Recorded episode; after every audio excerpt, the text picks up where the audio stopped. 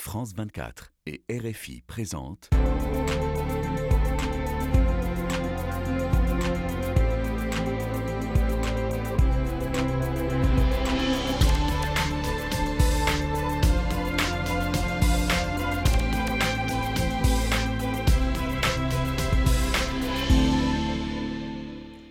Bonjour à tous et merci de nous rejoindre pour Ici l'Europe. C'est sur Radio France Internationale et France 24 que nous recevons un grand invité en prise avec le quotidien des Européens. Nous avons le plaisir de rejoindre en duplex de Bruxelles et de la Commission européenne Margaritis Skinas, le vice-président de cette Commission européenne chargé des migrations et de la promotion du mode de vie européen. Bonjour, monsieur Skinas. Bonjour, bonjour de Bruxelles. Vous avez été, euh, je, le rappelle, dans la précédente commission Juncker, porte-parole principale avant d'être proposé en, 2019 comme commissaire par le Premier ministre conservateur Kyriakos Mitsotakis euh, dans les rangs donc, du Parti populaire européen. Vous vous préoccupez de notre mode de vie et de nos valeurs fortement ébranlées par les multiguerres et les multicrises. Notre Europe, par exemple, est très affectée par la guerre entre Israël et le Hamas, avec parfois un sentiment d'impuissance diplomatique, vous, vous, le diriez?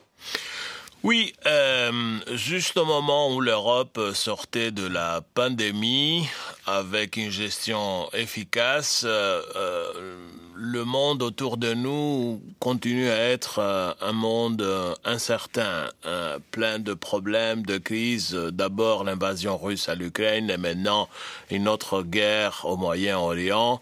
Encore une fois, l'Europe est appelée à, à, à devenir jouer le rôle d'une force de bien dans le système euh, euh multilatéral euh, mondial. Euh, nous contribuons à des solutions, nous cherchons à promouvoir le dialogue, la coexistence et je suis relativement optimiste que même comme en Ukraine, maintenant au Moyen-Orient, l'Europe continuerait à apporter des solutions aux problèmes qu'il faut le rappeler, euh, sont des problèmes que l'Europe n'a pas créés, mais qui est appelée à, résoudre. Oui, d'ailleurs, partout en Europe, on voit euh, les réflexes communautaires et les discriminations augmenter. Des milliers d'actes antisémites recensés en France, des centaines en Allemagne et à l'est de l'Europe. Votre portefeuille inclut la lutte contre l'antisémitisme. En quoi l'Europe, la Commission européenne, peut aider? Ça nous préoccupe beaucoup parce que nous, les Européens, lors du siècle passé, on a eu euh, l'expérience de cette tragédie de Shoah. Nous, nous savons comment ça commence et nous avons appris comment ça se termine. Alors, nous sommes déterminés de ne pas euh, euh, revivre ce chapitre noir de, de, de, notre histoire. La protection de communautés juives partout à l'Europe, c'est une priorité centrale pour cette commission. J'ai eu l'opportunité d'être avec eux à la communauté juive d'Anvers, à Strasbourg, à Thessalonique, et je réitérais euh, la détermination de la Commission européenne, de l'ensemble du collège, de mes collègues commissaires, de faire tout ce qu'on peut, tout d'abord pour renforcer leur sécurité autour de, de, de, de, synagogues, les écoles juives partout en Europe, mais aussi faire en sorte qu'on réouvre pas euh, cette porte de haine qu'on connaît fort bien en Europe, qui va réintroduire dans nos sociétés tous les cauchemars, tout la, la, le rejet d'autrui et, et, et, la tragédie euh, qui, qui, déclenche. Nous là, sommes là, déterminés vous, vous de défendre de... notre modèle de vie européen. Vous, vous parlez de la priorité aussi euh, d'intensifier euh, l'application des règlements de l'Union européenne sur Internet pour les contenus terroristes haineux ou de désinformation, qu'ils soient antisémites ou islamophobes. Est-ce qu'on arrive vraiment, là, ces dernières semaines, à faire baisser cette haine en ligne? Oui, vous avez raison à le souligner. Pour la première fois, nous avons euh, à notre disposition des outils européens solides qui nous permettent à, réduire euh, ce phénomène, à lutter contre la, la haine en, ligne. Nous avons par exemple de la directive qui oblige les plateformes technologiques de supprimer tout contenu de, terroristes dans une heure euh, depuis la notification. Et avec mon collègue Thierry Breton, nous avons mis en place le fameux euh, Digital Services Act, qui est une, le nouveau règle de gouvernance numérique qui nous permet de euh, infliger des amendes aux plateformes technologiques qui respectent pas l'obligation de lutter contre la haine et la discrimination. Alors bien sûr, euh, l'antisémitisme progresse, mais l'islamophobie aussi, avec la montée euh, du nationalisme identitaire dans nos pays. On en a eu un, exemple encore mercredi dernier aux Pays-Bas, où à la surprise générale, c'est le candidat de l'extrême droite, euh, Gerd Wilders, qui est arrivé en tête avec 37 sièges sur 150 au Parlement. Monsieur le vice-président de la Commission européenne en charge des migrations, quand vous voyez justement dans un pays fondateur comme les Pays-Bas, un, un homme arrivé en tête avec un programme essentiellement sur ce thème. Euh, comment vous interprétez cette victoire? Tout d'abord, il faut le rappeler, 25% euh, de Néerlandais ont voté pour Gerd Wilders, mais il y a 75% de, des électeurs qui n'ont pas voté pour lui. Deuxièmement, il faut voir la composition du nouveau gouvernement aux Pays-Bas et il faut attendre un peu pour constater si euh, ce discours de haine soit reflété dans l'action du gouvernement. Troisièmement, Wilders, comme euh, d'autres forces populistes et démagogues en Europe, projette une image d'une Europe incapable de gérer la migration eh bien, on va leur prouver euh, qu'ils sont en faux parce que dans quelques semaines, nous aurons finalement un grand accord européen sur la migration et l'asile après des années de, de, échecs. Euh, pour la première fois, on aura un cadre global, holistique, cohésif, qui nous permettra de gérer la migration au niveau européen, par les institutions européennes, avec des ressources européennes et sur la base de valeurs et, règles ancrées au droit européen. En attendant, Alors, on va prouver à M. Wilders qu'il euh, n'a pas raison. J'imagine quand même qu'il y a une certaine inquiétude qui se manifeste à Bruxelles, puisque euh, cette extrême droite néerlandaise très eurosceptique veut organiser un référendum sur le Nexit, la sortie de l'Union européenne. Et on sait que les référendums en Europe, ça ne se termine pas toujours bien. Euh, on l'a vu avec le Brexit en 2016. L'Europe donc s'inquiète de, de, cela? Je répète qu'il faut attendre voir si euh, le gouvernement qui sera formé aux Pays-Bas euh, aura comme programme euh, toutes les choses assez excentriques qui ont été discutées lors de la campagne. mon sentiment, c'est que ne sera pas le cas. Deuxièmement, l'Europe est une union de démocratie. Euh, c'est pour ça que nous, nous sommes euh, l'Union européenne, parce que nous sommes l'épicentre mondial de la démocratie et de la bonne gouvernance. Alors les élections ne nous font pas peur. Les élections sont notre atout, sont, sont notre avantage. Alors euh, j'ai confiance à, nos systèmes démocratiques, à nos modèles de société, et j'attends, je préfère attendre voir un gouvernement responsable qui va travailler avec l'Europe.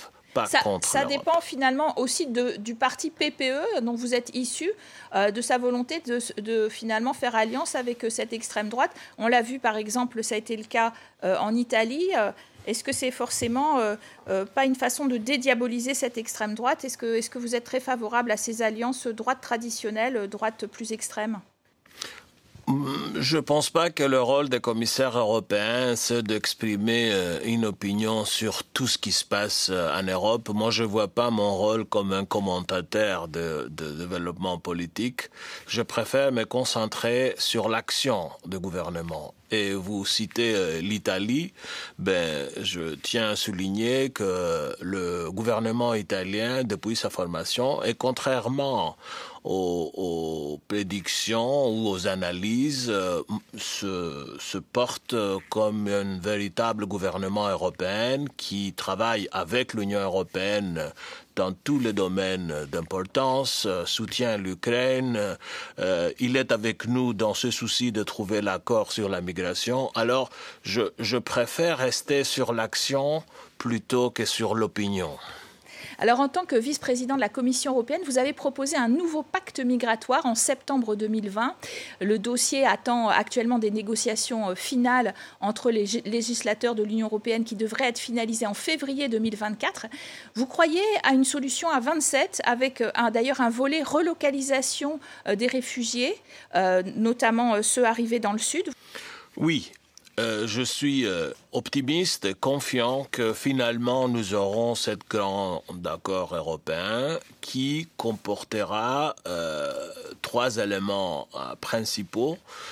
tout d'abord, un volet externe de partenariat avec les pays tiers d'origine et de transit de flux migratoires. Deuxièmement, un système de contrôle des frontières extérieures de l'Union, de procédures uniformes qui comporte aussi de, de retours euh, euh, faciles, rapides pour tous ceux qui n'ont pas droit euh, d'être sous la protection juridique d'asile de l'Union européenne. Et troisièmement, un système de partage de responsabilités et de, solidarité entre le 27. Euh, pour la première fois, après des années et des années de, de, des efforts, cet accord est ante portas. Et, et, je pense que ce sera un grand, euh, un, grand élément de, de, de l'héritage de cette commission von der Leyen. Ah c'est parfois difficile, les accords euh, migratoires, euh, l'externalisation dont vous nous parlez avec la, Tunisie, ça devait servir de modèle du genre, hein, avec des violences racistes. Le sujet est plus délicat que prévu, non? Dans nos accords de partenariat avec le pays tiers d'origine et de transit de flux migratoires, la migration est un de plusieurs éléments qui consistent, euh, qui, qui, bâtissent ce, ce, partenariat. On ne travaille pas que sur la migration avec le pays tiers. Vous venez de citer l'accord avec la Tunisie. Euh, ça comporte cinq filières, cinq chantiers de coopération entre l'Union européenne et la Tunisie, dont la migration est le cinquième.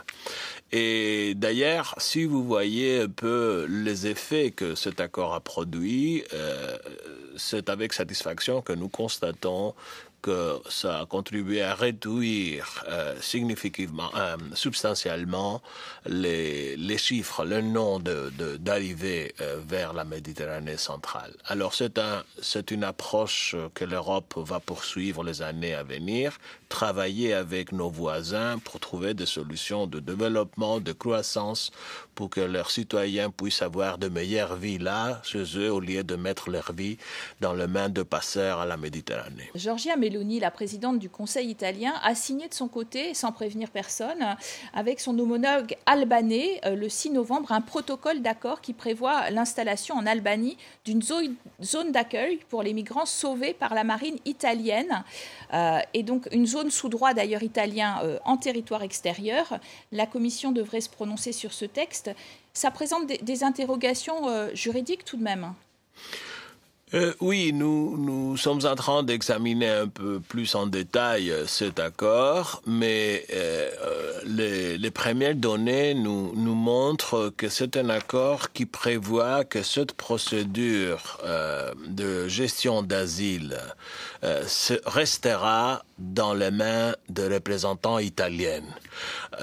alors, il n'y aura pas une sous-délégation à un pays tiers, il y aura de bateaux italiens qui vont euh, transporter les demandeurs d'asile, ils vont leur euh, remettre aux diplomates italiens euh, qui vont suivre les procédures italiennes. Alors, euh, euh, si c'est le cas, je pense que cet accord ne pose pas de problème de compatibilité avec le droit communautaire ni avec le prochain, le futur pacte sur la migration et l'asile. Alors parlons un peu, et on n'en parle peut-être pas assez, des 3 millions et demi de non-européens qui entrent chaque année légalement dans l'Union européenne. la migration de la main-d'œuvre est considérée par votre commission comme l'une des solutions pour lutter contre euh, ces, arrivées irrégulières et combler les lacunes du marché du travail. Euh, vous présentez un projet de nouvelle plateforme destinée à mettre en relation les migrants et les, les offres d'emploi dans l'ensemble de l'Union européenne qu'on a surnommé le Tinder pour l'emploi. Euh, est-ce que ça peut marcher Et puis, est-ce que c'est un bon signal?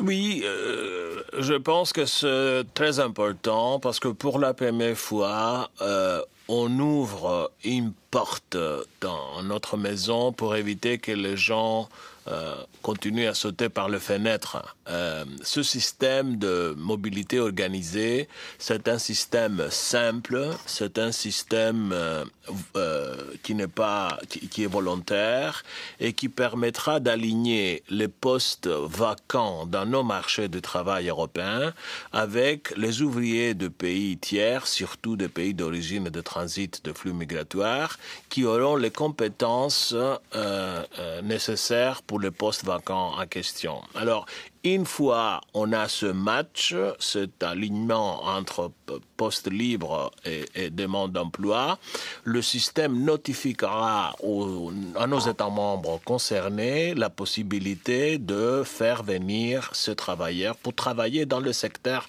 qui sont très nécessaires pour nos économies et nos sociétés.